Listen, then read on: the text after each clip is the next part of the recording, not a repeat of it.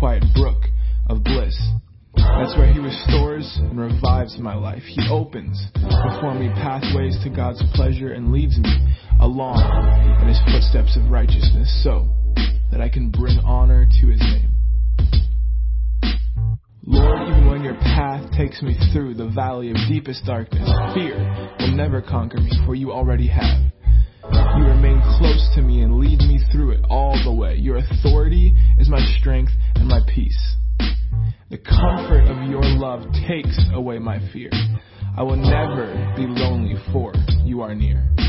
You become my delicious feast. Even when my enemies dare to fight, you anoint me with your fragrance of the Holy Spirit. You give me all I can drink of, you, until my heart overflows. So why would I fear the future? For your goodness and love pursue me all the days of my life.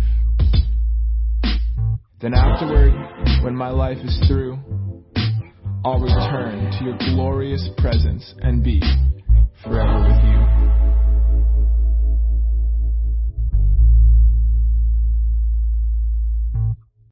The Lord is my best friend, my shepherd. I always have more than enough. He offers a resting place for me in His luxurious love. His tracks take me to an oasis of peace, the quiet brook of bliss. That's where He restores and revives my life. He opens before me pathways to God's pleasure and leads me along in His footsteps of righteousness so that I can bring honor to His name. Lord, even when your path takes me through the valley of deepest darkness, fear will never conquer me, for you already have. You remain close to me and lead me through it all the way. Your authority is my strength and my peace. The comfort of your love takes away my fear. I will never be lonely, for you are near. You become my delicious feast. Even when my enemies dare to fight, you anoint me with your fragrance of the Holy Spirit.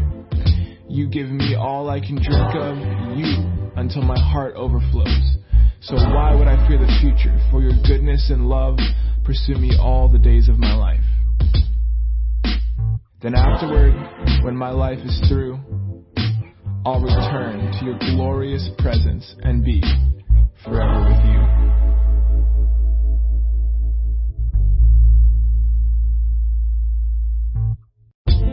Is my best friend, my shepherd. I always have more than enough. He offers a resting place for me in His luxurious love. His tracks take me to an oasis of peace, the quiet brook of bliss. That's where He restores and revives my life. He opens before me pathways to God's pleasure and leads me along in His footsteps of righteousness so that I can bring honor to His name.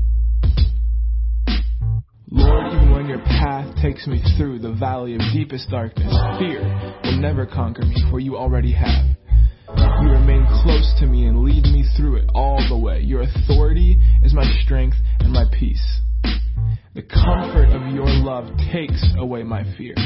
I will never be lonely, for you are near. You become my delicious feast. Even when my enemies dare to fight, you anoint me with your fragrance of the Holy Spirit. You give me all I can drink of, you, until my heart overflows.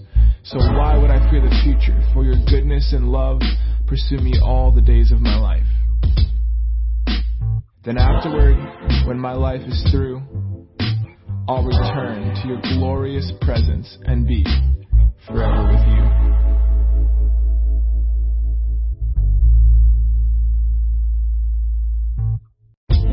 Is my best friend, my shepherd. I always have more than enough. He offers a resting place for me in His luxurious love. His tracks take me to an oasis of peace, the quiet brook of bliss. That's where He restores and revives my life. He opens before me pathways to God's pleasure and leads me along in His footsteps of righteousness so that I can bring honor to His name. Lord, even when your path takes me through the valley of deepest darkness, fear will never conquer me, for you already have. You remain close to me and lead me through it all the way. Your authority is my strength and my peace. The comfort of your love takes away my fear. I will never be lonely for you are near. You become my delicious feast. Even when my enemies dare to fight, you anoint me with your fragrance of the Holy Spirit. Good morning, everybody. I want to welcome you to Victory Christian Fellowship right here in Palmyra, Pennsylvania. We're so glad that you could join us, and if you're watching this, we're so glad that you can tune in. We're here to praise the Lord, amen. We're here to receive of His goodness. So, Heavenly Father, we're so grateful and thankful that we have this opportunity to connect with you. And we thank you, Lord, that you are alive and you are well and you are doing great and mighty things in us, through us, and to us. And Lord, we just bless your name and we welcome your presence here in our midst and we give you all the glory and all the praise in Jesus' name. Amen. Let's worship the Lord together. Amen. Let's stand together. This might be a new song to some of you, but it's Sean's favorite song. This is his last Sunday with us, so we're going to sing it together, right? But you've heard it before.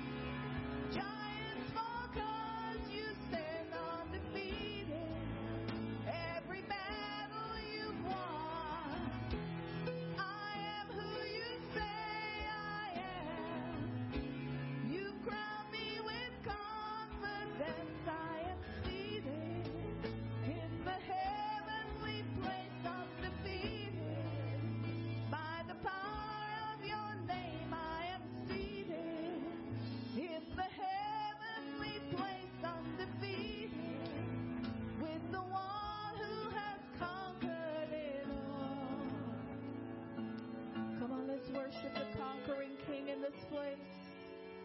Oh, we worship you in this house today, Lord. We thank you, Lord, that you've given us the anointing that destroys yokes and bondages and sets people free. We release that in this atmosphere today, Lord. We thank you, Father, that you seek us out when we don't even know we're lost. When you find us when we're hiding. You know exactly where we are. You know every hair on our head. You, we are the apple of your eye. We thank you, Lord. Come on.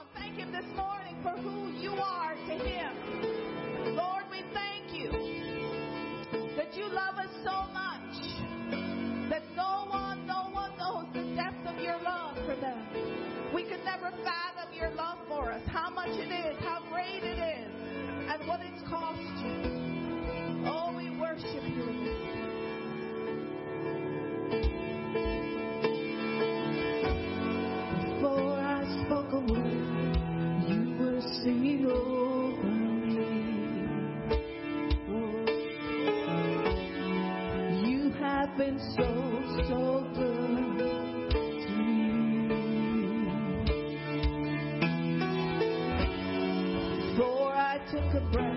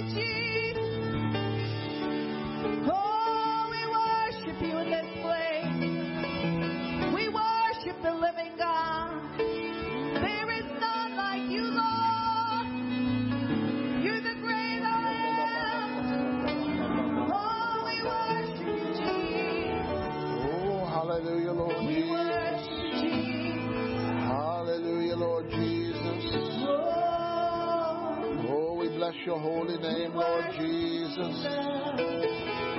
Thank you, Lord Jesus. We worship you, Lord Almighty. Oh, hallelujah, Lord Jesus. Welcome you, Holy. We lift up your precious holy name. Oh, we give you glory and honor and praise. Worthy, worthy, worthy. Let's just stay here for a minute and let's just give God praise. Let everything that you've been focusing on, let it just drop right now. And just put your hearts and eyes on Jesus. Oh Lord Jesus, we look to you. You're the author and the finisher of our faith. Oh, we bless your holy name, Lord Jesus. We praise you, Lord Jesus.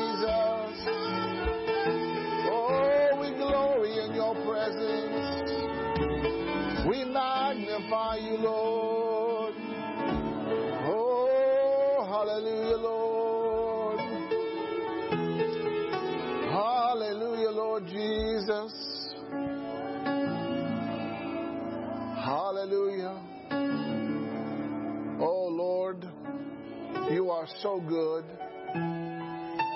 You are so faithful. And your truth is from everlasting to everlasting. And we acknowledge you today, Lord, in all of our ways, that you may direct our paths. And Lord, we thank you that you speak to us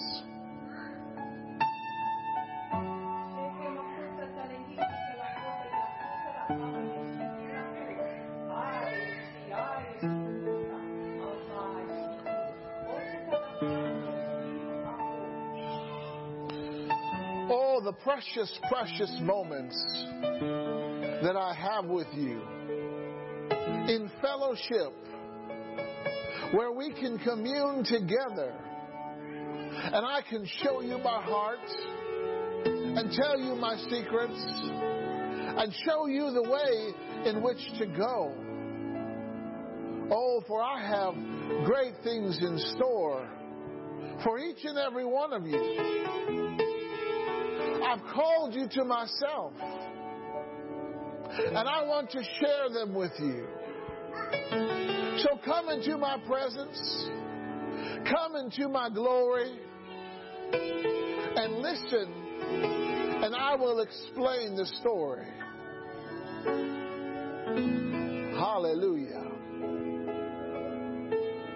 Amen. Amen. Well, you may have your seats. Thank you, Signature Worship Team.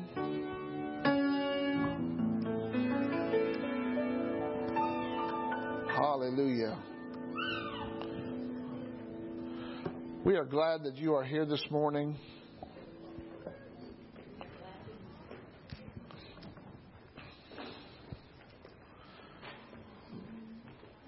Being God designed his people to come together regularly Amen.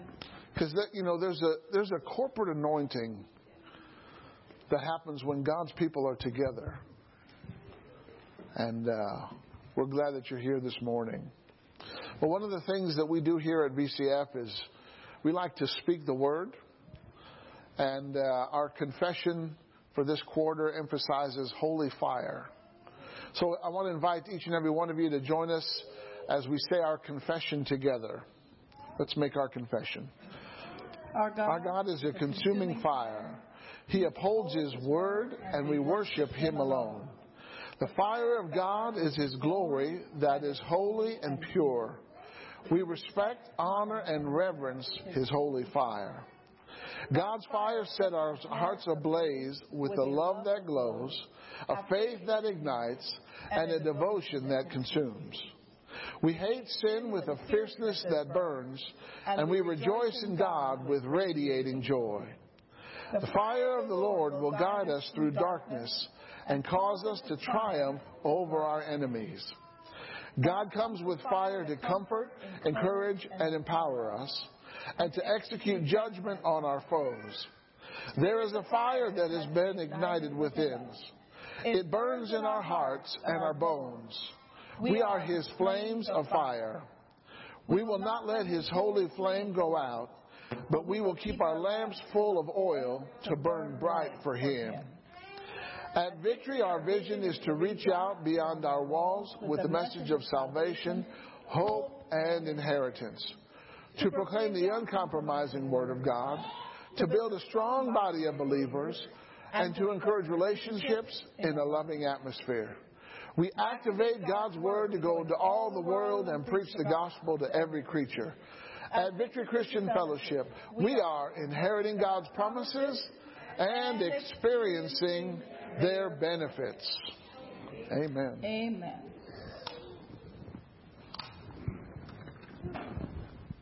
Good morning. A few announcements for today. Let's start with this Wednesday. We will have Wednesday night refreshing starting at 7 p.m. 6:30. Okay. We have to say that a couple times. 6:30. That's a new time from a long time ago. But I haven't made an announcement since we changed the time. And that's how our memory muscle works. So, 6:30 Wednesday night refreshing this Wednesday, which is the 21st. Then next week there will not be a service. So the last Wednesday of July, there will not be a Wednesday night service. Wednesday night refreshing service. Okay, so that's the Wednesdays. Then next Sunday, the 25th, Pastor Nelson will be bringing us the message. And then the following Sunday, August 1st, which happens to be- Pastor Doug's birthday, we will have a guest speaker, Sadie Krills. She was here previous. She's Pastor Sam Smucker's sister, and she's going to be bringing us the message next um, in two Sundays, August 1st. And I believe all this is on our website. Yes. So you can always reference the website, or if once you get home you're not sure, you can always call the office, and Lisa will be glad to help you. Now I am happy to announce that our youth, we went to um, Let Us Worship Encounter in Philadelphia a few weeks ago, and they cooperated with Gabe who put together a video. They're testifying and sharing a little bit of their experience and what God has done in their life. So there's more that they don't have on this video. So I encourage you to talk to them and ask them to share with you what God did at Let Us Encounter. I mean, Let Us Worship Encounter. I don't call it an event because it was definitely an encounter with God. And we were in the middle of a street that they blocked off in Philadelphia, and it was super exciting. So I'm, I'm, I haven't seen the video. I've seen them, like some of them give their testimony. So I'm excited to see this. Here we go. raining a lot, and we were praying that it would clear up. And when it did clear up, there was a double rainbow behind us for the whole event. There was a bunch of altar calls, and I went to like four of them, and I got freed of a lot of things. And now I just have the joy and peace of God all over. I rededicated my life to Christ, and basically I've been feeling amazing. The best part about the trip was the worship. and I was just able to be set free from a bunch of stuff. God worked in my life and changed my perspective on a lot of things. up in the clouds. It shaped a heart above the uh, stage. Eddie James, nice singer. He totally he could make that stage jam. But it was a lot of fun to see God move in the streets of Philadelphia and to just enjoy God's presence and to see all this cool, amazing things God was doing for everybody. So at the event, we laid and stretched forth hands to people who were partially deaf, and by the end, even if it took some time, they were all able to hear clearly. It was a free atmosphere, shame free, guilt free, condemnation free. It was you were free to be yourself, free to worship the Lord, and he responded. The worship at the end of the night was fun. Um, it was really awesome and it was amazing to see so many people on fire for God. Well, we went up to the altar and we all got set free from something. And I know when Sean Feucht was doing his worship session, I at one point just cried with like compassion, which I almost never do. So I felt something break in the spirit, which is really awesome. And now I just kind of want to reach the lost a lot more. And then at the end of the night, I know I just felt the glory so heavy upon me that a really hard time walking back to the van. I couldn't really walk in a straight line. And then I practically fell over before I got in the van, and we were totally drunk in the Holy Spirit for at least eh, 20 to 30 minutes.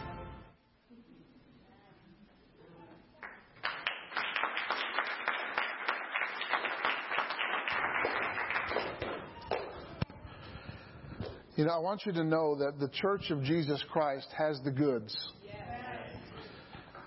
And it doesn't matter what's happening in the world. People need what the church, what the true church is about.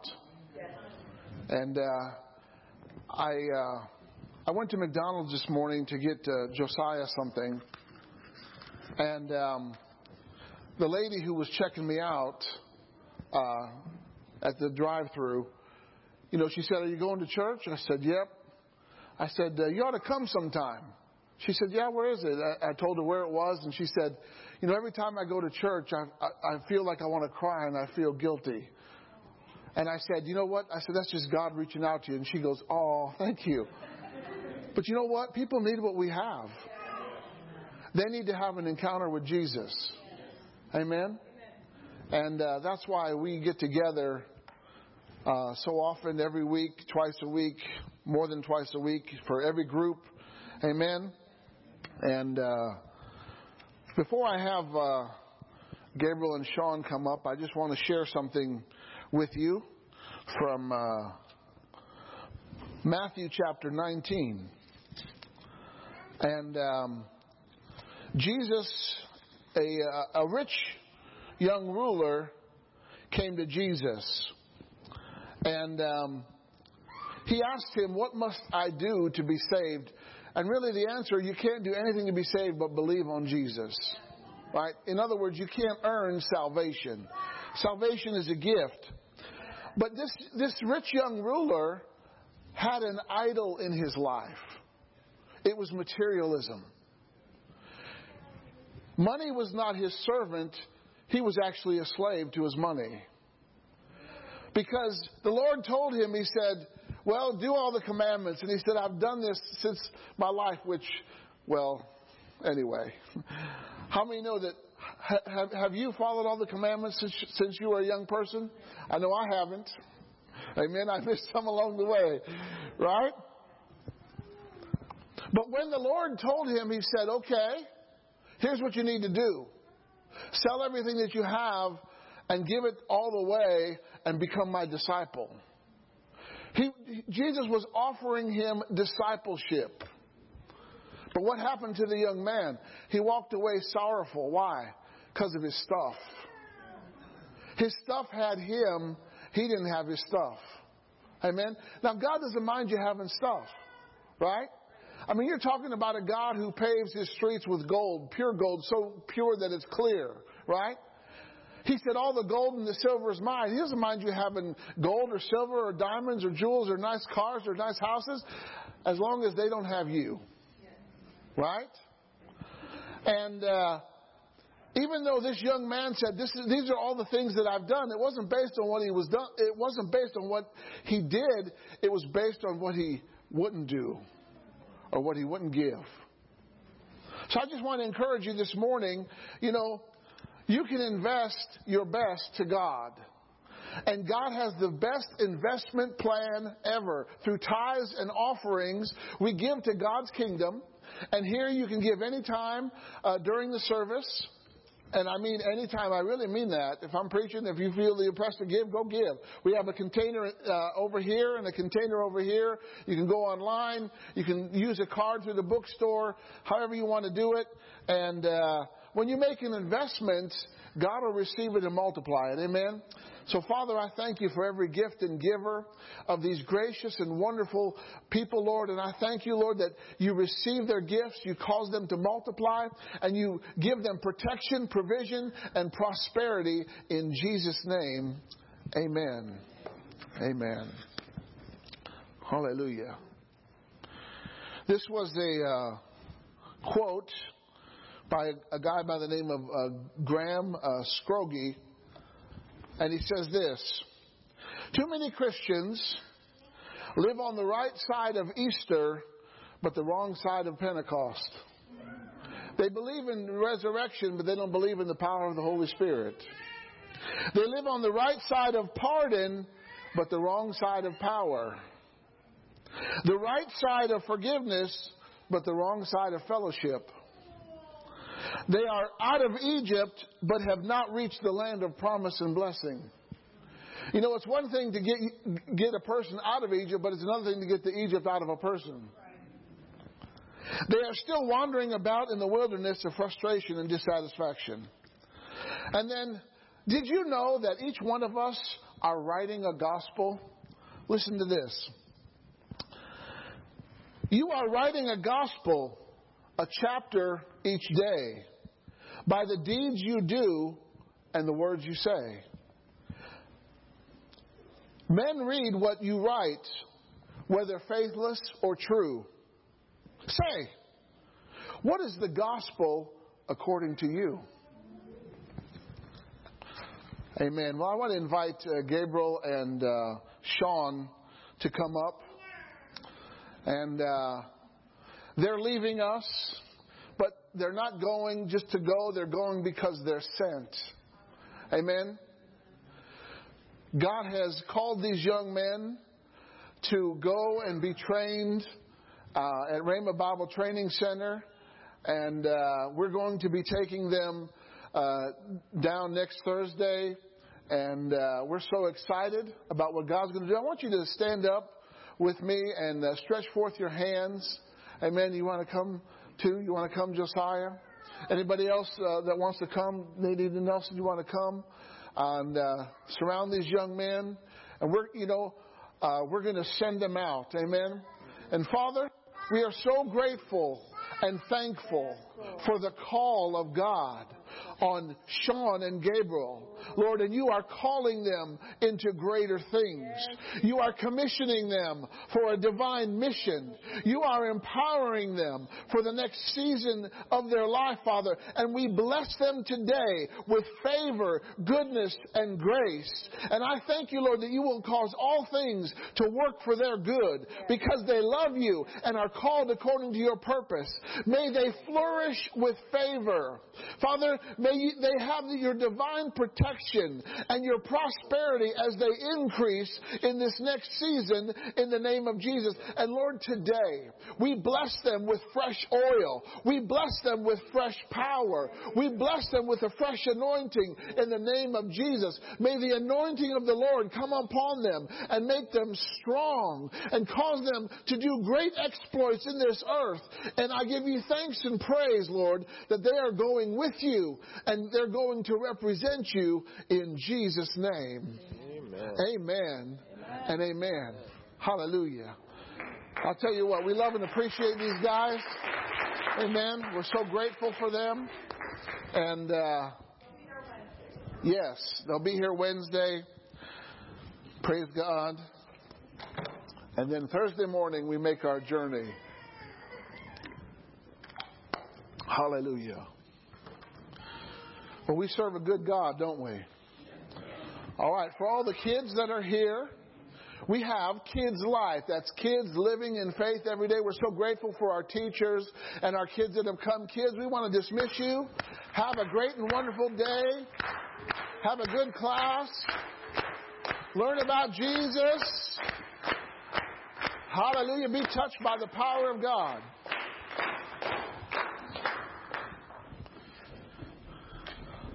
And the reason we cheer is because we want to let them know that church is exciting. Hallelujah. I don't know about you, but I'm glad to be part of a church like this. I don't I'm not just excited because I'm the pastor. Hallelujah. Amen. Well, are you ready for God this morning to show us some things, to touch us, to encourage us, to lift us up? Amen. Hallelujah. Well, we're going to get into the Word. I want you to turn to the book of Romans, chapter 8. Romans, chapter 8. Have you ever thought of the meaning of the word Christian? Well, yeah, I became one, you know. But what really is a Christian? What does it mean to be to have that label or to have that name? You know, this message today, if you're not a Christian, you should become one. Because it's the greatest decision that you'll ever make, and it sets your course for eternity. To the to to to the to the uh, penthouse in the sky, not the terrible basements below the earth. And if you are a Christian, this is simply going to encourage you, encourage your relationship with Christ to keep it strong. How many know you got to keep it strong? Amen. You know, getting a new car is nice, but then you got maintenance, right? Having a new house is nice, but then you got to cut the grass. You got to clean the windows. You got to take out the trash, right? And uh, you know, there were a lot of people that were touched in the ministry of Jesus, right? I mean, when you think about it, when you think of Peter, Peter was a fisherman. And he had an encounter with Jesus. Jesus used his boat to preach a message, right? And then, as a reward, he told Peter to launch out in the deep, and Peter said, Oh, Lord, I've toiled all night. You know, he didn't want to, did he? But he said, Nevertheless, at your word, I'll let down. And he caught so much fish, he was astonished, right? And after he caught the fish, he dropped to his knees. He said, Lord, depart from me. I'm a sinful man. He recognized his sinfulness. But guess what? Him and his brother Andrew and his partners James and John, from that moment on, they became followers of Christ. Amen. They made a commitment to follow Jesus, right? They had an encounter with God, right? How about Mary Magdalene? She's carrying around seven devils. Right? In Luke 8, the Bible says that seven devils left her. Can you say amen? amen? You know, and she became one of the closest followers of Jesus. She was first at the tomb. Right? And she followed Jesus. She was at the cross with Jesus' mama. Amen? Mary Magdalene had an encounter with Jesus. And she committed her life to following him. How about Zacchaeus? He was a greedy little tax collector, right? And he, he, he had to climb a tree to see Jesus. And as Jesus was walking by, see, because he was so short, he had to climb the tree because of the crowds. You know? Would you climb a tree just to see Jesus? This man was serious. And Jesus walked by him. He said, Today I'm going to have lunch with you. Paraphrase. That's the Pishka paraphrase. right? And, and that day, Zacchaeus said, If I've wronged people, I will give them four times. He went from greed to giving because he had an encounter with Jesus. Right? I'm just laying the groundwork of what it means. How about the woman at the well in John 4? She's had multiple broken relationships. Her heart was probably a mangled mess. Right? Because she's living with a guy who's not her husband. She's had four or five husbands. And she meets Jesus at a well. Right? And they're having a conversation about water. And Jesus starts to, he transitions the conversation from well water to living water. Right? And she had an encounter with Jesus. She believed in Jesus as the Messiah. And she, and she was so uh, impacted that she went and told everybody she knew, and half the town came out to her, hear him for themselves. And they invited Jesus to stay there for two days. Right? Just an encounter at a well. It changed her life forever. You know, the, the good thing about Jesus, you can encounter him anywhere. Right? And uh, he's designed this church. How about Acts 2? 3,000 people were so touched to the heart that in one moment they gave their hearts to Jesus. They got baptized. Can you imagine how long it took to baptize 3,000 people all at once? That's a lot of Dunkin' Donuts, right? How about the man who was born blind? In John 9. He had an encounter with Jesus.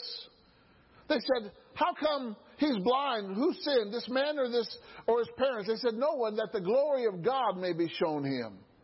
And he was healed, completely healed, right? He got kicked out of the synagogue because they didn't believe you know, they, they, kept questioning him. Who healed him? Who did this? He didn't even know who did it until Jesus met him, you know, because they kicked Jesus out of the synagogue too. no, I'm just kidding. And he said, Well, who is the Messiah? And Jesus says, You're talking to him. And he says, I believe. The man had an encounter with Jesus. And he became a believer. Amen? How about the man from Gadara? You know, he could relate to Mary Magdalene, right? He had a lot of devils in him. We are many, we are legion, right? And he met Jesus. This man's living in the tombs, running naked and cutting himself. He was breaking chains because he was possessed until he met Jesus. And he ran and worshiped Jesus. And then they find him in his right mind and clothed. How many know Jesus brought some clothes with him for that assignment? Amen? You ever think about that? I mean, it's not like they went to the store and got clothes. He's with a big herd of pigs. But his life was changed. How about Nicodemus, the religious leader who came to Jesus at night? Don't want anybody to see me. Right? And Jesus tells him, You're not going to see the kingdom of God unless you get born again. And Nicodemus is thinking, You mean I got to go back in my mother's womb? No, that's not what I'm talking about. Jesus was talking about something spiritual, being born from above, making Jesus Christ your Lord. You know, Nicodemus ended up helping uh, the guy who owned the tomb take down his body. Nicodemus became a defender of Jesus. Right? And how about finally in Luke 17, the leper that turned back? Ten lepers got healed, but one turned back and came and worshiped him. Amen? He had an encounter with Jesus. All right, so let's look at Romans 8, starting with verse 29. This morning I'm going to talk to you about the goal of Christianity is to be Christ like. There's one goal in Christianity, and that is to be like Christ. So I'm going to encourage you to be like Christ today. Amen. Romans 8:29 says this: For whom he did foreknow, God knew you so before he knew you before you in your mother's womb. And he had plans for you. He has a purpose for you. He designed you. He, he foreknew you. He knew you before you were ever going to be. Whom he did foreknow, he also did predestinate. He had a, a, an assignment designed for you by the time you were born. He already had a design and a plan for you. He predestinated you. Every one of us has a destiny, right? And God predestinated us before I knew before I was born God knew I was going to be a pastor. I didn't figure it out till I was 19. Amen. So whom he did foreknow, he also did predestinate to be conformed to the image of his son. You're supposed to be conformed to his image. You're supposed to talk like him. You're supposed to act like him. You're supposed to live like him. That should have gotten an amen. God made it possible for us to do that. Right? He wouldn't tell us to be conformed to his image if it wasn't possible. Why? Because the Bible is all true, isn't it? It's forever settled in heaven. Right? That he might be the firstborn among many brethren. God sowed a seed of Jesus into this earth and it produced a family. And that family is still growing today. Members are still being added to the family. Amen? If you're not part of the family, come on. It's a good family.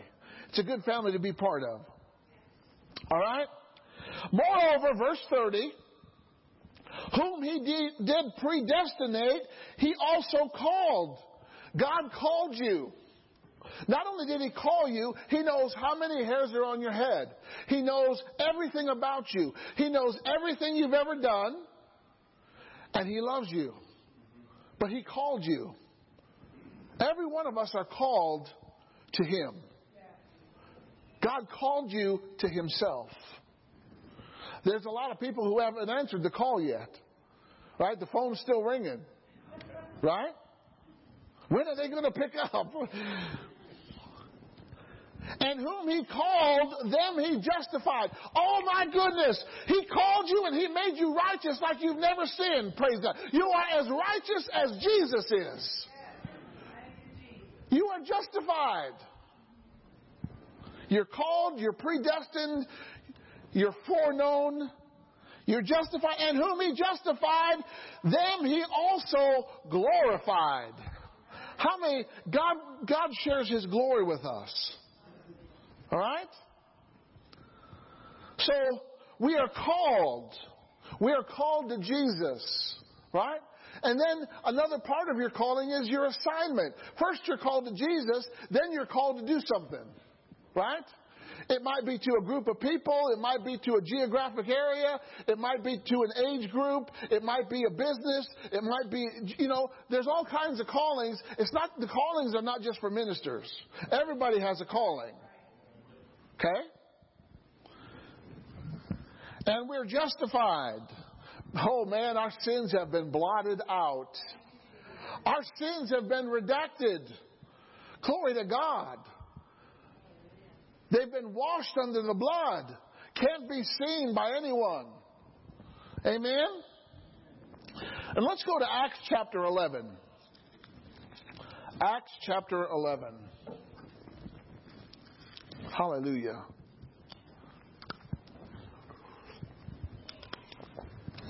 And let's start with verse 19. Now they which were scattered abroad upon the persecution that arose about Stephen traveled as far as uh, Phoenix and Cyprus and Antioch, preaching the word to none but unto the Jews only. So everybody was gathered together in Jerusalem, right? And nobody wanted to leave Jerusalem. People were getting saved. Disciples were increasing. You know, when the church started, it had no building. There, there were no church buildings where a church could gather. They had to gather in the temple and they had to gather in homes. But then persecution came in. Why did persecution? Because God needed to spread them out, right? And when persecution came in, they went out, but they went out with the message. Okay? All right, verse uh, 20. And some of them were men of Cyprus and Cyrene. Did you know it was a man from Cyrene who helped Jesus carry his cross? And Cyprus is, a, is an island there uh, in the Mediterranean. And which, uh, when, when they were come to Antioch, they spoke unto Grecians, preaching the Lord Jesus. All right, Greek speaking people. And the hand of the Lord was with them. Everybody say the hand. You know, God's got to hand it to you. His hand is with you, right? That represents His power and authority. And a great number believed and turned to the Lord. Everybody say a great number. All right, they believed and they turned to the Lord. Why? Because they heard the message of the gospel. They heard the good news of Jesus Christ. Verse 22. Then tidings of these things came into the ears of the church which was in Jerusalem. And they sent forth Barnabas, hallelujah, that he should go as far as Antioch, who, when he came, he had seen the grace of God. Did you know that you can, there's evidence of the grace of God working in a place and in a people? Amen. He saw the evidence of the grace of God and was glad. Everybody say was glad. You know, you ought to get excited when God is working. Some people say amen or oh me, but it's the same anyway. Right? And he exhorted them all that with purpose of heart they would cleave unto the Lord. Everybody say cleave. That means you got to get a hold of Jesus and not anything else, right?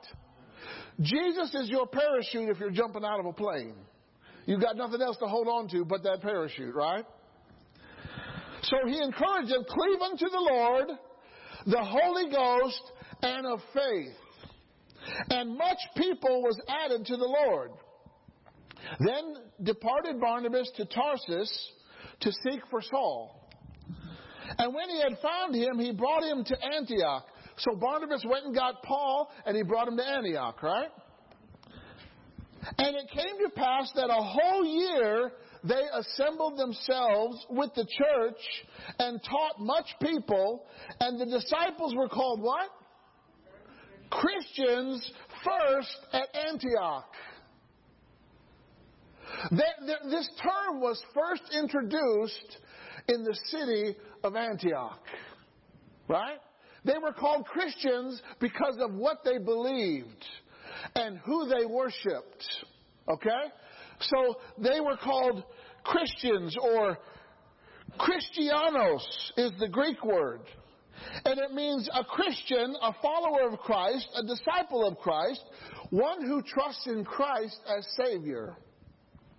And Lord, one who belongs to Christ. So if you're a Christian, you can't be a Christian without being connected to Christ. Christ is the Messiah. He is the anointed one.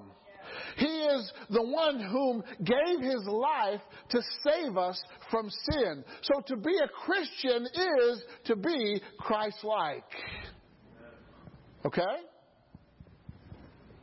So, it only occurs, this word only occurs three times. Here and then in Acts 26, when Paul was ministering to Agrippa, King Agrippa says, You almost persuade me to be a Christian. Amen? How many know sometimes it takes some persuasion for people to be a Christian? Right? All right, so let's go to 1 Peter chapter 1 and let's find out what being Christ like means. Obviously, this is not a, uh, this is just a portion of some things in the Bible. Amen? This is not an end all list. All right? So 1 Peter chapter 1 verse 18. Notice what it says. For as much as you know that you were, re- you were not redeemed with corruptible things like silver and gold from your vain conversation or your bad lifestyle received by the tradition of your fathers, but with the precious blood of Christ as of a lamb without blemish and without spot. So a Christians, they believe in God, they're redeemed from sin, and they believe in the resurrection of Jesus. So if you're a Christian, Christ-like, he believes in the resurrection, doesn't he? Jesus said, you kill this, you destroy this temple, three days you're going to raise it up. How many times did he predict his resurrection? He believed in it, the disciples didn't. Until it happened, and they saw it for themselves, right? But he told them. So a Christian believes in God. Do you believe in God today? You got to have your faith in something. It can't be in nothing. Right? And you're redeemed from sin. You've been bought with a price, the precious blood of Jesus. Amen. And you believe in the resurrection of Jesus. Hallelujah. How many believe in the resurrection? You know, if Jesus gets a raise, you get a raise.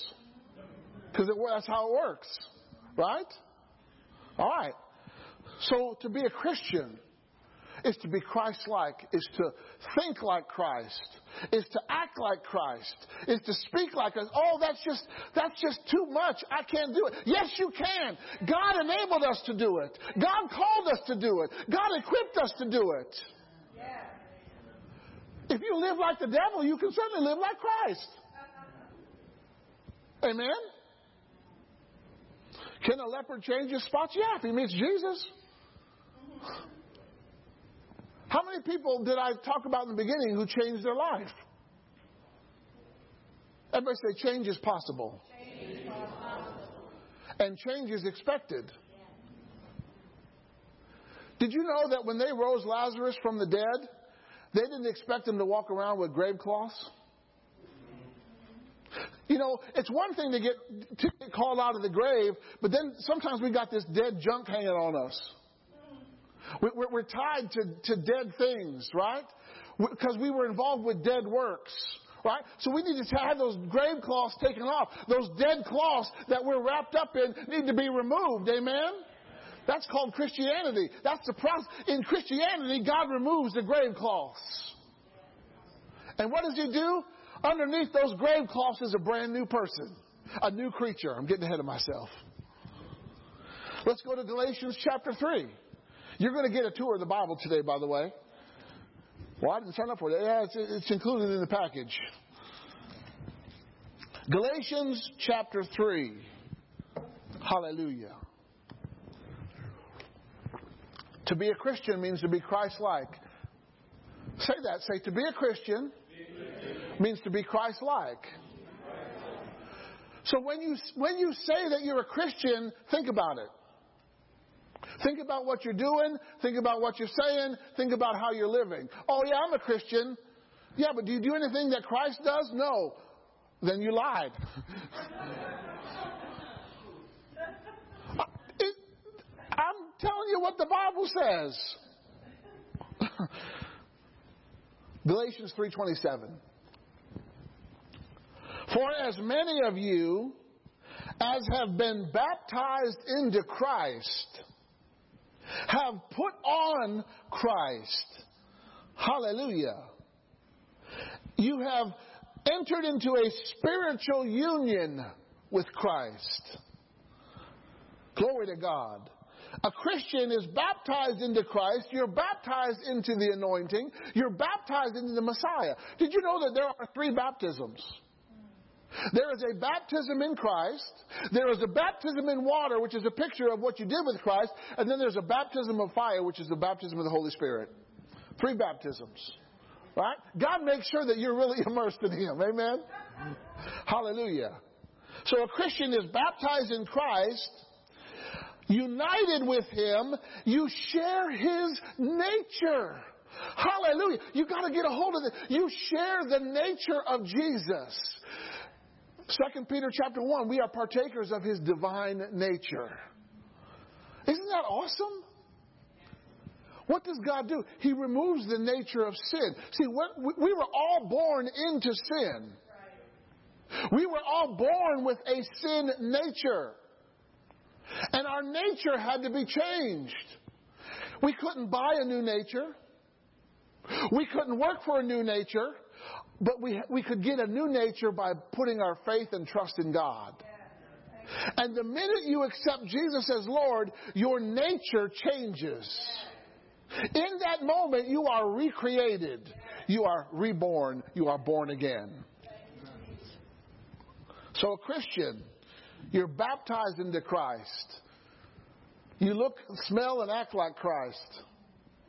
Amen? Hallelujah. All right, let's go to 2 Corinthians chapter 11.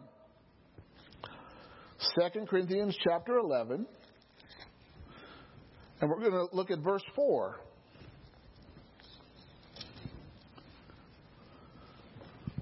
You know, we have to be able to, we have to understand what it means to be a Christian so that we can communicate that to others. Amen? And how do we communicate it? Through how we live and words we say. Right? We, we're communicating whose we are every day, whether you realize it or not. We are communicating that. All right, 2 Corinthians chapter 11, verse 23. Are they ministers of Christ? I speak as a fool. I am more. In labors more abundant. In stripes above measure. In prisons more frequent. In deaths often. Of the Jews, five times received I forty stripes, save one. Thrice I was beaten with rods. Once I was stoned. Thrice I suffered shipwreck. A night and a day I have been in the deep. Well, if you made, you became a Christian, all this stuff happened to you. I'm not going to become a Christian. Let me tell you, that tells me that Christians are unstoppable. No matter what the devil throws at you, he's not going to win. He's not going to succeed. He's not going to overcome. You are destined to win. You are destined to succeed. Christians can handle a lot. Not once did Paul relinquish his Christianity for all the things that he went through. You know, when Christians suffer for the gospel's sake, it's a time of rejoicing. the disciples in Acts 5, they were told not to preach in Jesus' name, okay? And as a, as a reminder, they were flogged. You know what that means? They were beaten. You know what? When they left the Sanhedrin, they rejoiced. Everybody say they rejoiced. You just got beat up. Yeah, I got beat up for Jesus. Hallelujah. Glory to God. Why? There's someone greater in me. We got to learn how to tap into the greatness of God and stop being bogged down by circumstances. Quit blaming your circumstances for your lack of success or your lack of progress. You, you have big faith. You can overcome it. That's just a little word of fatherly encouragement. You cannot keep a Christ follower down. I'm telling you, the devil church ride with Paul. The devil's thinking, what do I got to do to stop this guy? What do I got to do to shut him, shut him up? Amen? I've done everything I know to do. And he was not successful. Think about that. Not once, the, this, this man, do you realize he wrote several books of the Bible from a prison cell? I mean, you can find something to do with what you have in, your, in, in where you are. Amen?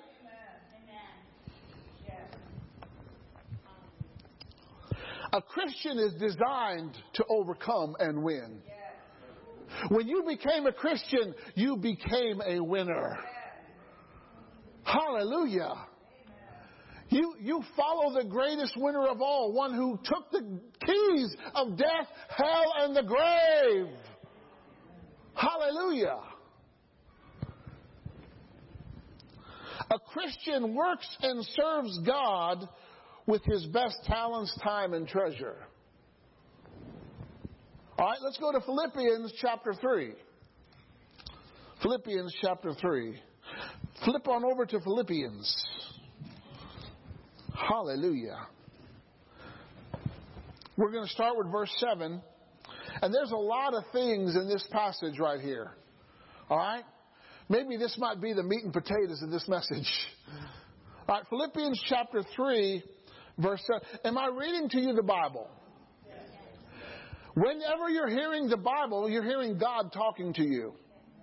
Amen?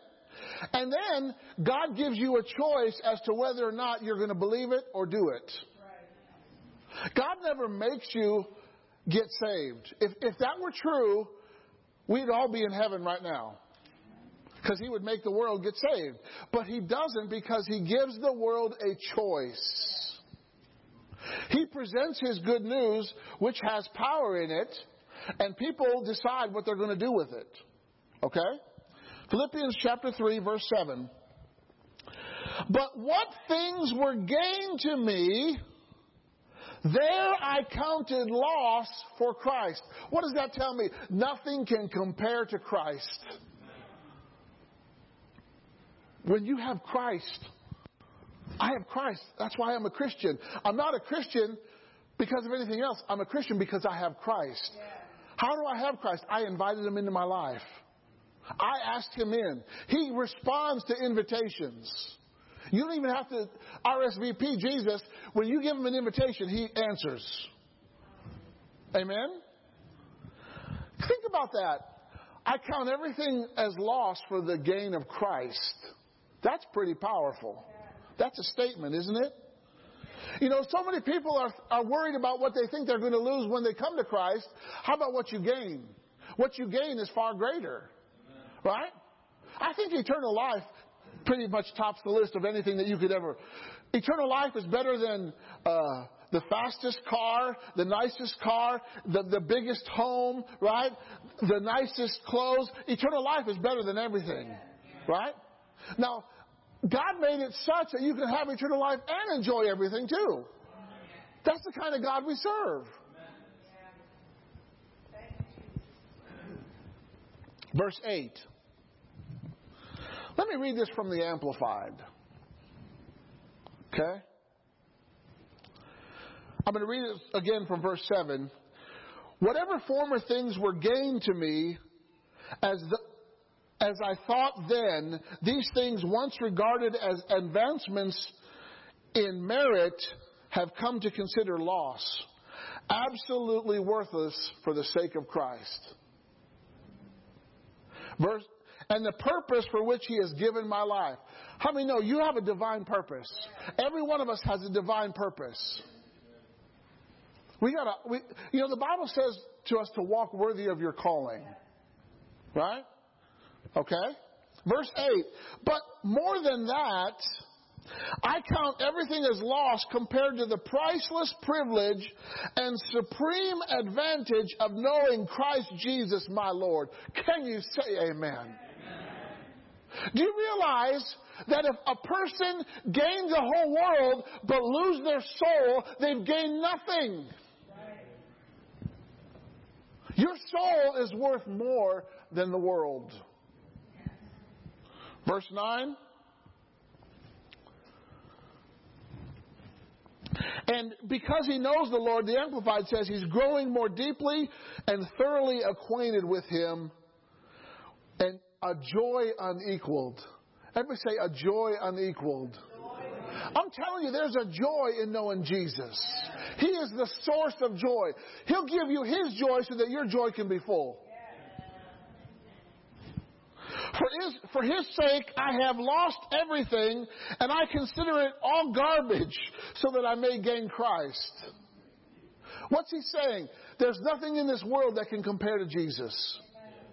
Okay?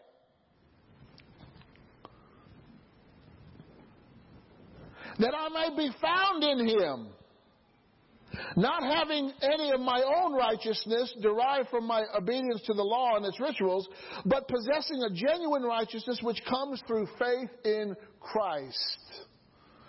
The purpose of Christianity is to be Christ like. All right? Do you realize everything that God asked you to do, Jesus is? Or Jesus did? God's not asking you to do anything that He didn't do Himself. When God asked you to give of yourself, He gave of Himself. Right? When God asked you to give, He gave the greatest gift of all. Right? He's not asking us to do anything that He doesn't do Himself. Why? He wants us to pattern after Him. He wants us to follow His example, walk in His footsteps, do what He did. Amen? That's the whole point of Christianity. Everybody hold up your hands. Do you realize as a believer in Christ you can lay hands on the sick and sickness will flee from your hands? When you lay hands on a sick person, the Bible says they shall recover.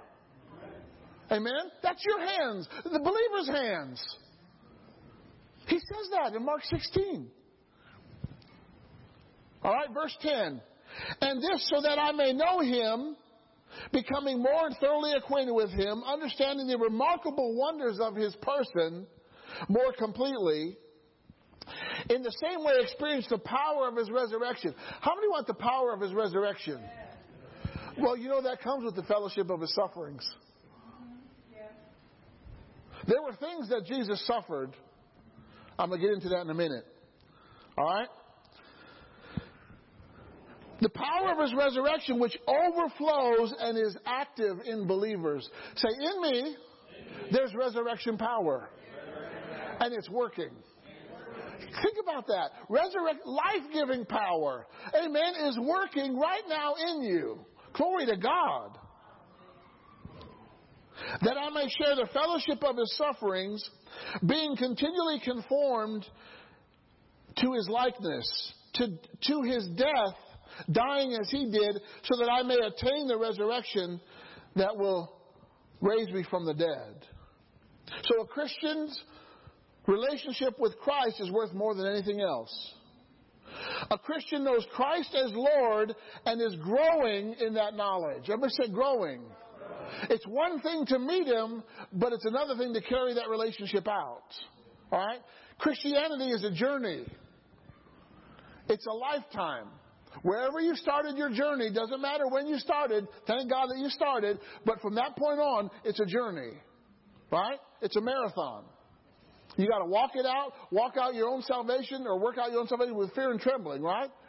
Everybody say, I'm walking it out. Okay? A Christian gains Christ through faith and is found in Him as righteous. You are the righteousness of God in Christ Jesus. As long as you relate to Christ, you, get, you become righteous. Amen. The moment you meet Jesus, you are righteous. Say, I'm the righteousness of God. So, what does the righteousness of God do? They do right things. It's hard to be righteous and do wicked things. That's an oxymoron. Right? Do you realize that God actually expects us to carry out a life like Christ? Think about the investment that He made in you. He gave His life, He shed His blood. He took on our sin, He committed no sin. He, his life was not worthy of death. Now, the thief that was hanging next to him said, You know, we should be here because we're thieves. He knew exactly that his life, where it got him, where his choices got him. The thief knew that he made bad choices, but Jesus didn't make bad choices. Jesus never sinned. Not even, not ever. And he took on our sin so that we could be sin free. Amen. He delivered us out from the dominion of sin. Because, see, most, many people, they don't realize sin is a trap. When we sin, we're now under bondage to the enemy because it's a trap. But we don't know it's a trap because the enemy disguises it not to look like a trap. I mean, you're not going to give someone a drink with a skull and crossbones on it if you want to poison them. You're going to put a little smiley face on it, right? Maybe you put some bubbles in it or something, or a nice umbrella, right? You're going to make it look like it's good until you taste it. Then you drink it and things start to get fuzzy and, you know. All right. Hallelujah. Let's go to 1 Peter chapter 2. 1 Peter chapter 2. Are you understanding what a Christian is? It's like Christ, amen? So you could go through the Bible, and everywhere it mentions the word Christ, that's a description of you. Think about it. A Christian is Christ like, so everywhere it mentions the word Christ, those are things that He wants and expects of us. Aren't you glad God just laid it out so good in the Bible? All right, 1 Peter chapter 2, verse 4.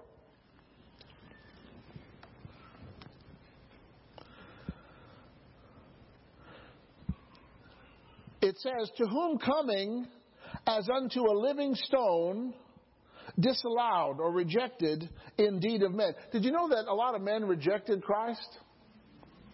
They rejected him.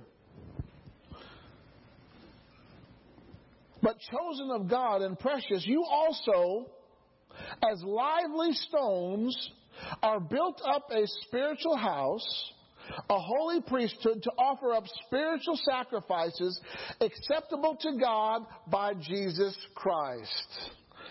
A Christian offers sacrifices that are acceptable and pleasing to God. That's what a priest does, right? A priest would sacrifice on behalf of the people. Right? In the Old Testament, in the old system, they'd have to collect bulls and goats and sheep and all this stuff, and they made sacrifices, right? And once a year on the Day of Atonement, the priest would go into the Holy of Holies, he'd sacrifice the, the, the heifer, and that would atone for the sins for a year. No one else could go in there. But when Jesus came, he burst the door wide open. Amen. He tore the temple veil and not I'm telling you, it's not just for the high priest anymore, but it's for every believer in Christ Jesus. Say, I'm a king and I'm a priest. Those are positions that God gave to us knowing Jesus Christ. We are kings and priests. Amen? So, what's a spiritual sacrifice? What can we offer to God? Number one, you can offer yourself to God. Remember the prophet Isaiah?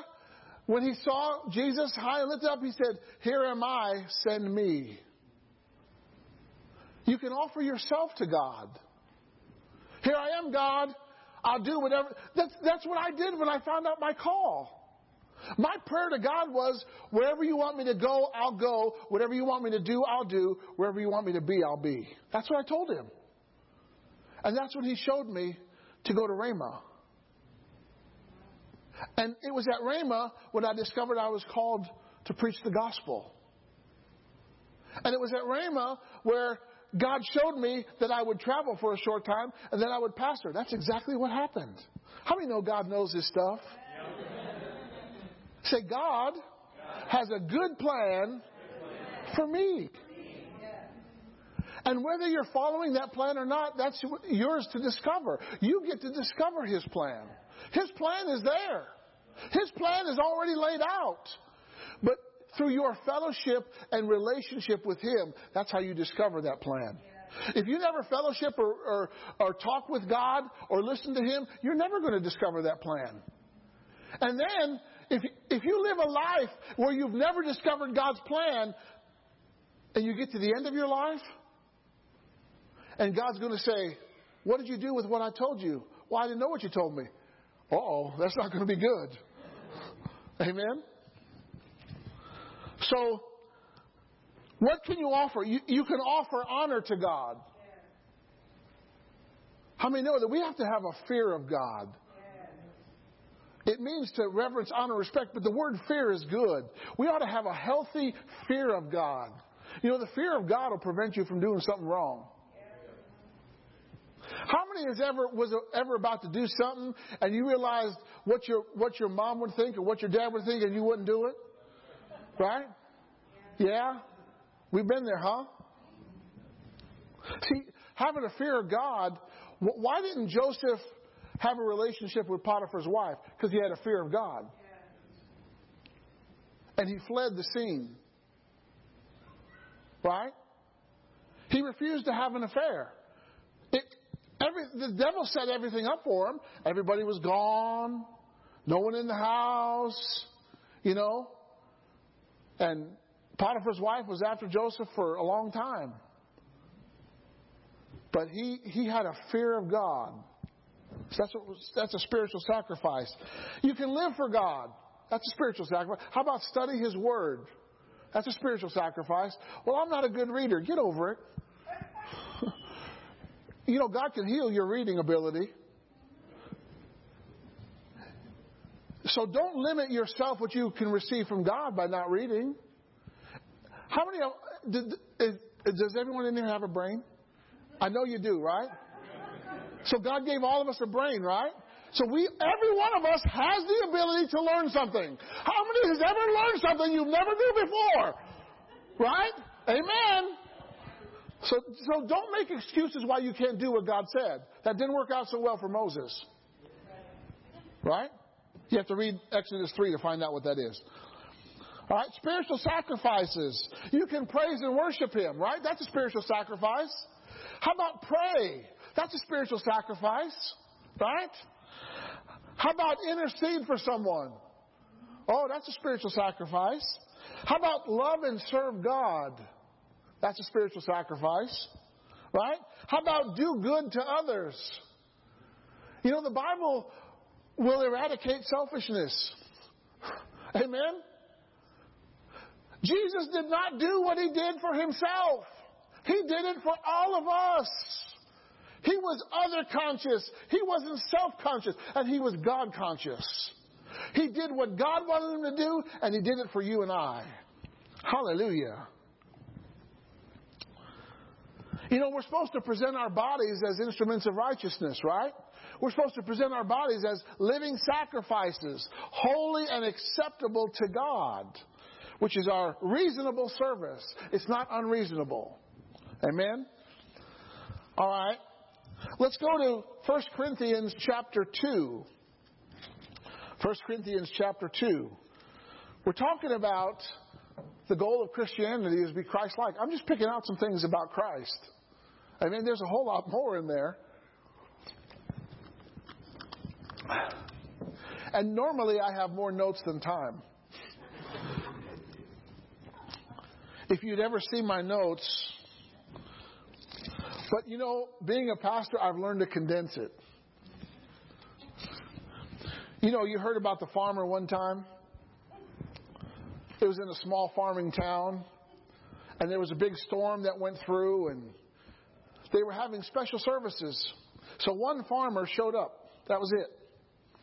So the preacher, he gets up there, he goes through everything, man. He takes the offering, he gives the message, he pours his heart out, and at the end of the service, he went to the farmer and he said, How was that? And the farmer said, Well, when I go to the fields and only one cow shows up to eat the hay, I don't give them the whole load. 1 Corinthians chapter 2, verse 16. For who has known the mind of the Lord that he may instruct him? But we have the what? Did you hear that? We have the what? We have the mind of Christ. You and I, a Christian, has the mind of Christ. What is the mind of Christ? That's the Holy Spirit. Right? Because in another passage, Jesus said, Let this mind be in you, which was also in me. How? We have the mind of Christ. How am I ever going to think like that? You have the mind of Christ.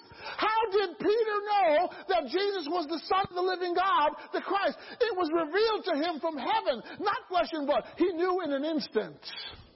He had the mind of Christ. We have the mind of Christ. Amen? To instruct us, to guide us. Because let me tell you, when you get born again, you know, you know nothing of the kingdom. You don't know how to live in the kingdom. You don't know how to operate in the kingdom. We know nothing. So when we get born again, now we're part of this kingdom. We get translated. I've just been translated from darkness to light, and here I am. Right? There's a lot to know in the kingdom. You got to know the laws of the kingdom, the law of love, and the law of the spirit of life in Christ Jesus. Right? There are laws in the kingdom. So how do we get to know about the kingdom? Through instruction. What did God design on the earth to instruct his people? The church. Jesus is the CEO of the church. He said, I'm the head of the church, and his position hasn't changed. And he said, Did you know that the church is gates of hell proof? I will build my church, and the gates of hell shall not prevail against it. Hallelujah. We're part of something that's gates of hell proof. Glory to God. But we have the mind of Christ. We can think His thoughts. We can know His heart. When you have the mind of Christ, you can relate to God when He's talking to you. We have the mind of Christ. Isn't that that's an awesome thing? Amen? Hallelujah. Go to Romans chapter 6. Romans chapter 6. Starting with verse 3.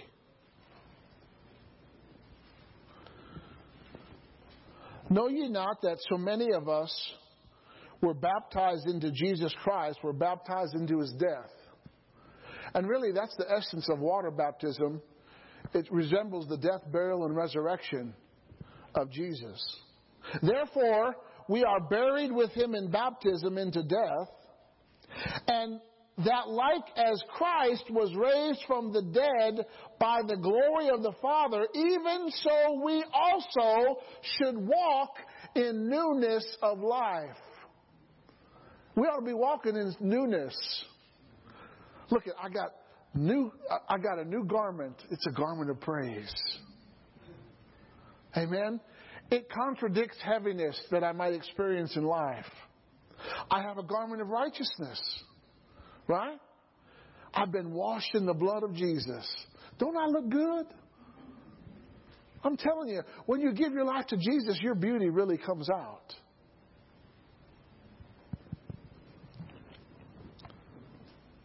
Verse 5 For we have been planted together in the likeness of his death, we shall also be in the likeness of his resurrection. That's future. That means that we're going to have a body like Jesus had when he rose from the dead. We're going to be able to walk through molecules. We're going to be able to pass through doors. They might be closed, but that's not, that's not going to stop us. We're going to travel at the speed of thought. That's better than beam me up, Scotty. Amen. It's a lot faster. Hallelujah. Knowing this, that our old man is crucified with him. Oh, thank God the old man's been nailed to the cross. That the body of sin might be destroyed, that henceforth, that means immediately. That's, that's Elizabethan English, Shakespearean, henceforth. That means right now. We should not serve sin. So if you've been serving sin, you got to cut your ties to it when? Not tomorrow, not when you wake up in the morning, not when you go to bed at night, but right now. Let's cut the ties. Let's stop serving sin. Right now. We can do that through Christ. Amen. We're cutting the cutting the cord to sin. Some of you got to cut the cord to sin. You can do it right now. And believe me, God didn't come here to condemn you. He came here to save you. All right? So, cutting the, cutting the cord to sin is like taking out the trash. It's very easy. You'll be better off for it. And the stink will be gone. Amen?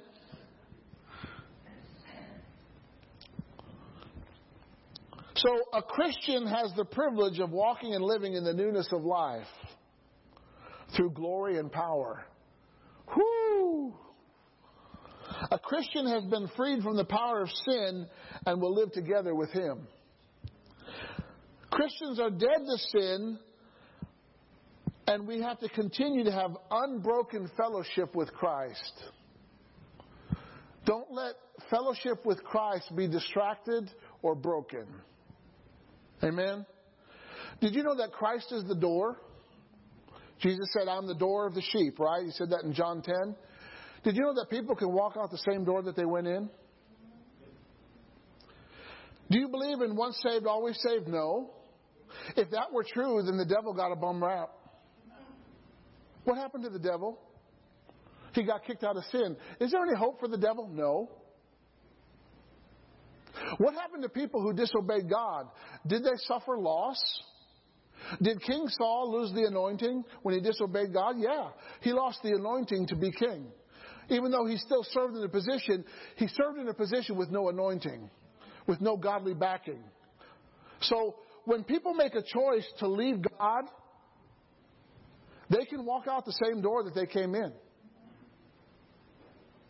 And you get to a point, and you're going to let the flesh dominate your life, and you're going to let the flesh have its way, it'll take you further and further away from God. To the point where maybe you even deny God. How, how can, how can it get to that point? Because we, our flesh is not redeemed. Our mind has to be renewed. Amen? The only thing that's redeemed about us is our spirits right now. But when Jesus comes again, we're going to get the whole package. We just have the down payment right now. So, if you want to be Christ like, you've got to surrender to holiness. I'm going to leave you with this today about some keys to surrendering your life to the Lord. All right? See,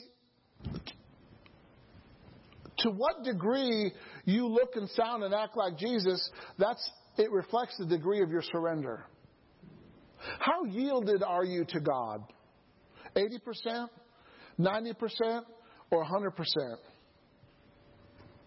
Are there parts of your life that God can't work in because of it's like one of those drawers in the kitchen that's full of junk and sometimes you can't get it open and you got to take it out and you know you're like pulling on the thing and, and something's stuck in there you know nobody else has those drawers right but me you know what I'm talking about right do you know when there's when there's junk in our heart like unforgiveness bitterness um, all those things you know it, it, it hinders God working through those parts you know it, bitterness is not going to help your faith Unforgiveness is not going to help your faith.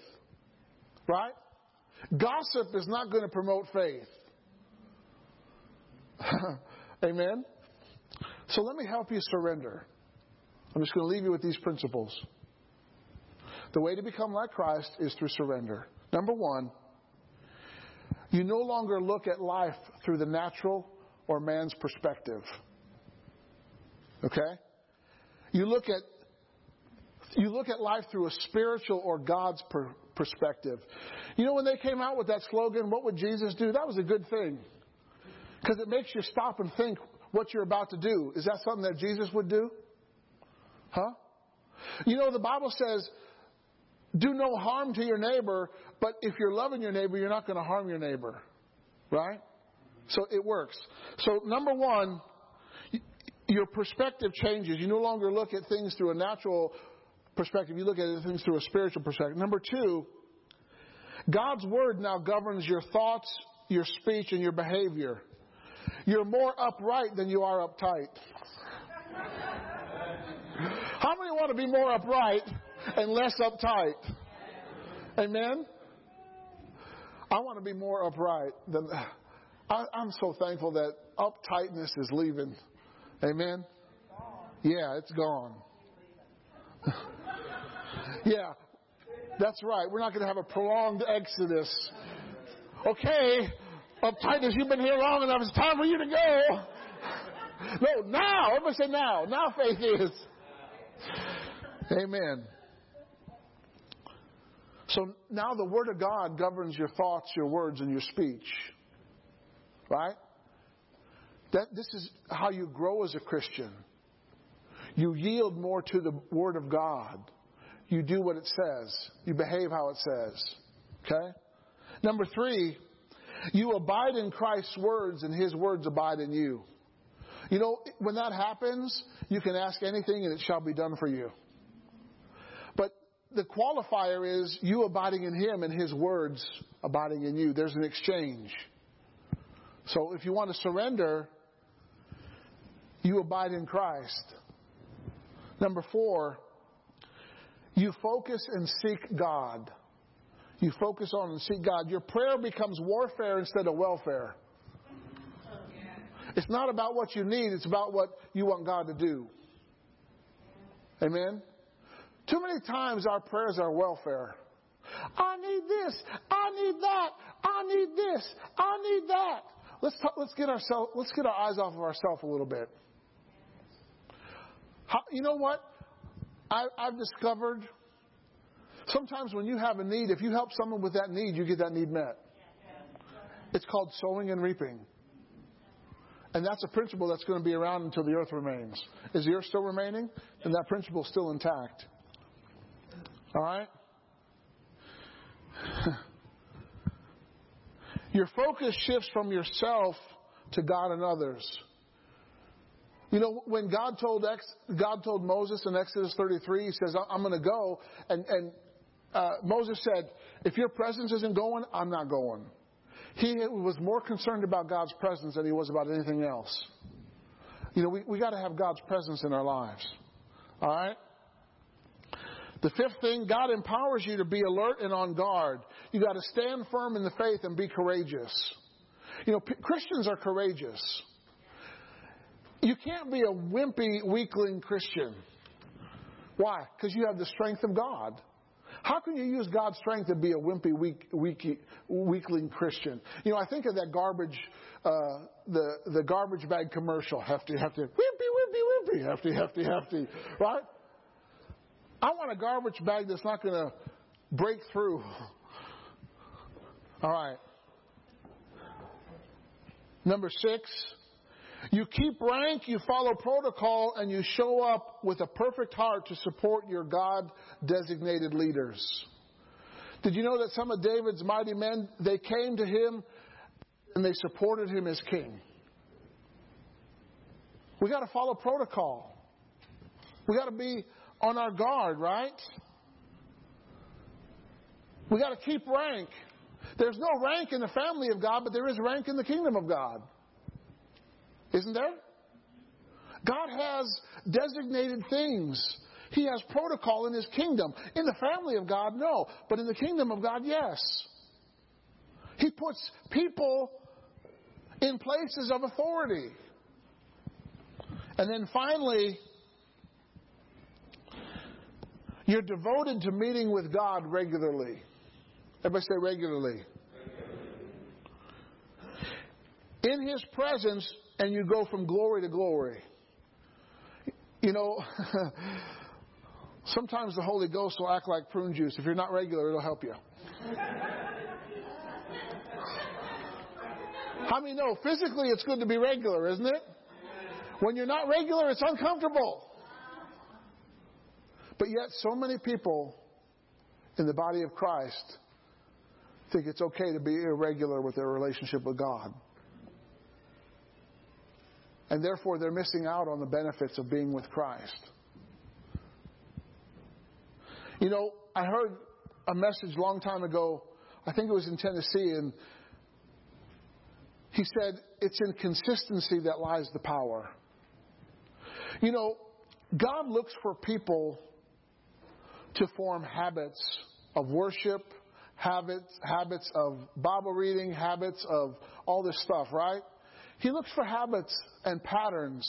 And, and it's over that pattern that you can see what a person's character is. A person's character is developed in a pattern. It's what they do over and over consistently, right? Whether someone's looking or not looking, right? That's what character is. And how many know God wants us to have character? So the goal of being a Christian is to be Christ like. Amen? Christians are ambassadors of heaven. Did you know that you're an ambassador? Your mission is to reconcile others who don't know Jesus. Every one of us are an ambassador. We have been commissioned by God with the ministry of reconciliation. A Christian walks on a straight and narrow way. They don't walk on a crooked path, they walk on a straight and narrow way. Right? As Christians, we're chosen to be holy and without blame. Amen? So, you can look at Psalm 15, and it outlines holiness. Holiness walks with integrity, it practices righteousness, it speaks the truth from the heart, it has no slander on its tongue, it does, it does not do evil to a neighbor or criticize a friend. It despises the vile, which is the dreadful, the awful, the disgusting, the evil, the wicked. It's okay to hate the wicked, amen? The wickedness, I should say. God loves the wicked people, but He doesn't like what they do. They need to be delivered from what they're doing. And the only way to do that is to meet Christ. Right? Holiness honors those who fear God. It keeps its word no matter the cost. It lends money to brethren without interest. It refuses a bribe and is never shaken. How many want to never be shaken? Then live a life of holiness. Aren't you glad that we're connected to Christ? So the goal of Christianity is to be Christ-like in how we act and how we work. You know, a Christian's supposed to go the extra mile. A Christian's supposed to give double. Do you realize, do you know why God didn't have to say tithe in the New Testament? Because people were selling houses and giving the proceeds to the church. I'm not telling you to go sell your house. But if God does, you know, He'll got something for it. So when you give like that, you don't have to institute a tithing. He had to do it in the Old Testament, but there were people in the Old Testament that did it without even knowing about it. Abraham did it, Abel did it, Jacob did it. They all tithed before there was ever a law about it. Amen? But aren't you glad that we are connected to Christ? We are connected to the anointing of God, the yoke destroying, burden removing power of God. Amen? When you're connected to Christ, get healed. When you're connected to Christ, your pocketbook is provided for. When you get connected to Christ, your desires become a reality because you begin to desire what He desires. Amen? So let's be Christ like in all that we do. Amen? It's something to think about. Is there anybody here that needs to be healed? Or you need help financially? Can you make your way up here, Eileen?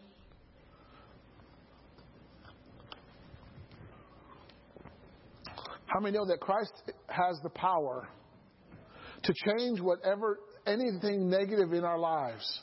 Christ can turn it around. Amen? He did it himself. His apostles did it. His followers did it. Amen? And he's still doing it today. Is there anybody here that for whatever reason you haven't just just sit down right there on the end, end seat right there. For whatever reason you've never made Christ your Savior and your Lord, that's the most important, greatest decision. Step one in being connected with Christ is believe that Jesus is God's Son and confess Him as Lord. Believe that He rose from the dead with your heart and confess Him as your Lord. Jesus said, If you deny me before men, I'll deny you before my Father. So Christianity is courageous because it makes a public declaration. All right, is there anybody here need to make Jesus your Lord? How about, is there anybody here that needs to reconnect with Jesus? For whatever reason, you got separated, you started doing your own thing, and you need to be reconnected. Amen. The prodigal son got reconnected. Is there anybody here that needs to get reconnected with God? You need your heart renewed. You need to have a renewed relationship. Renew a right spirit within you. David prayed after he sinned, he said, Lord, renew a right spirit within me. Because when you sin, your spirit's not right. It gets infected. But you can come to Jesus. He's the cure. I'm just going to pray for those who are watching today. You need to be connected to Christ. Christ is the way to the Father. Christ is the way to health and prosperity. Christ is the way to eternal life. Father, I pray for all those who are watching and listening to this service, Lord. They've tuned in on Facebook or YouTube, Lord, and they're watching. And I just pray right now that your anointing begin to reach out to them, Lord, and you draw them to yourself, and they surrender to you in the name of Jesus. And Lord, they give it up all to you, Lord, and they fully commit to you in Jesus' name. And I give you thanks and praise that you will work with them, you will walk with them, and you will show them what they need to know. In Jesus' name, amen.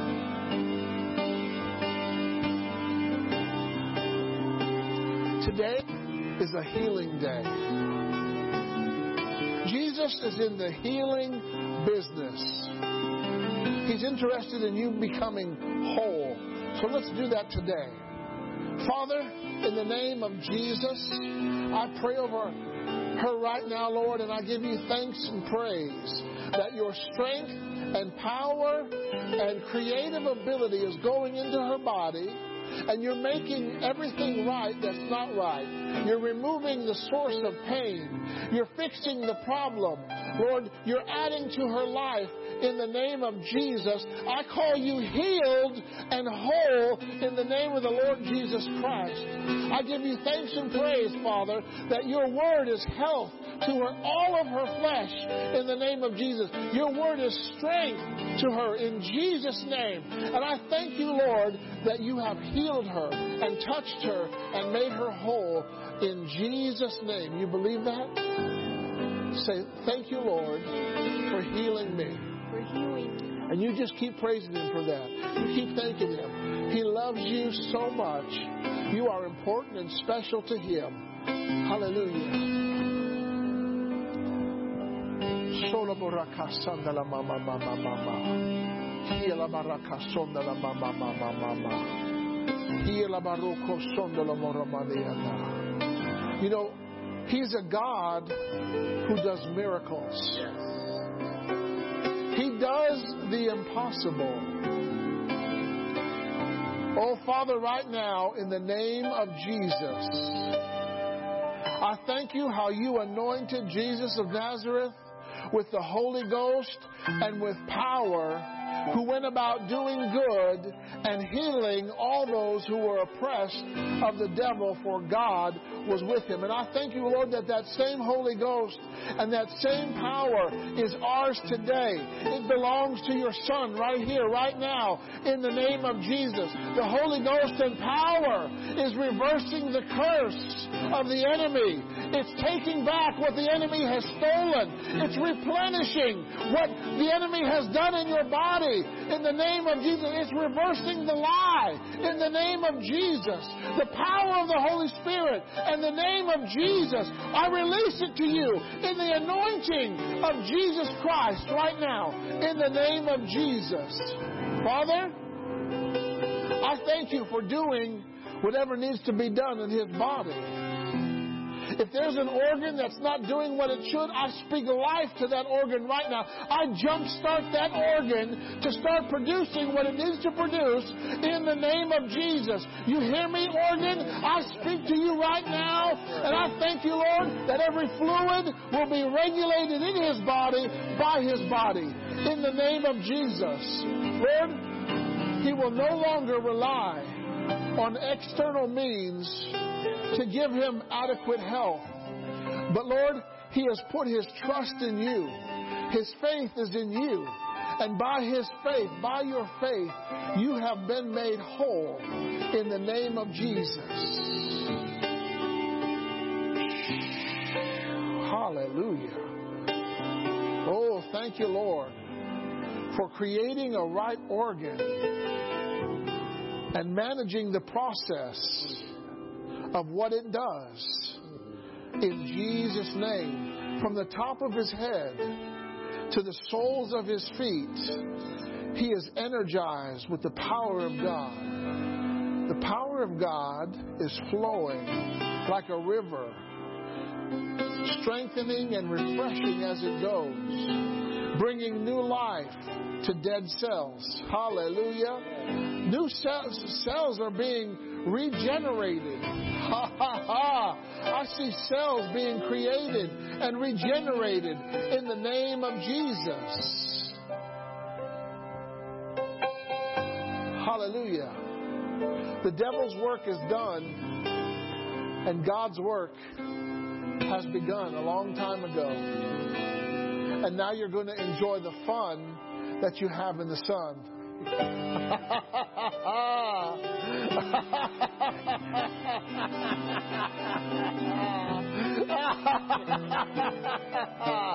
You're getting strength right now. Hallelujah. Has anyone ever felt that through the things of life you felt your joy being taken away? Your joy being stolen? Is there anybody here that feels their joy being stolen? If they can't take Jesus, they can't take the joy because He's the source of joy. I thank you, Lord, that the joy of the Lord is her strength right now. You give her joy in her soul, joy in her mind. Lord, in the name of Jesus, I thank you, Father, that you are the author and the finisher of her joy. You give her joy unspeakable and full of glory in the name of Jesus.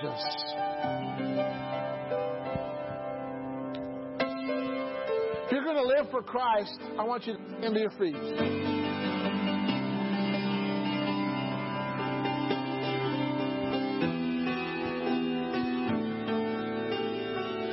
God's looking for some bold believers who will do radical things. Amen. I'm telling you, the disciples of Jesus were radical. Peter got out of a boat and walked on water. That's radical. Amen. They went and healed people. He pulled up a man who was lame sitting at the gate. He healed him on his way to prayer. That's radical. Amen. Will you be a radical, redeemed believer for Jesus? If that's you, give God a shout. Hallelujah. Longer going to live for the devil. No longer going to live for the world. I'm living for God. I'm sold out. I'm blood bought. I'm Holy Ghost caught. Hallelujah. Glory to God. I got the anointing. I'm connected to Christ. I, I, I win everywhere I go in the name of Jesus. Hallelujah. I overcome the enemy. Glory to God. No matter what pushes me down, I always rise to the top. Glory to God. I'm the cream of the crop. Hallelujah. Yeah. Miss Karen, come here. Stand right there. A lot of things have tried to push you down. You feel like you've lost it all. But you haven't lost the source of all good things, which is Jesus. And you know what? When, as you put Him first, He's going to add all these things. Everything that was a loss is going to be refound to you in a different way, in a better way, in the name of Jesus. You're about to go into Ziklag, and you're about to go in and pursue and recover all. You're going to, God's going to restore the years that the locusts have eaten, the years that the cankerworm have eaten, the years that the palmer worm has eaten. God's going to restore some years to you, beginning right now, in the name of Jesus. The devil will not win. He will not succeed, no matter how hard he tries. Hallelujah. Someone say, Praise the Lord. God bless you. Have a great week. Thanks for coming today. Thanks for watching today. Tune in next time and see what God will do.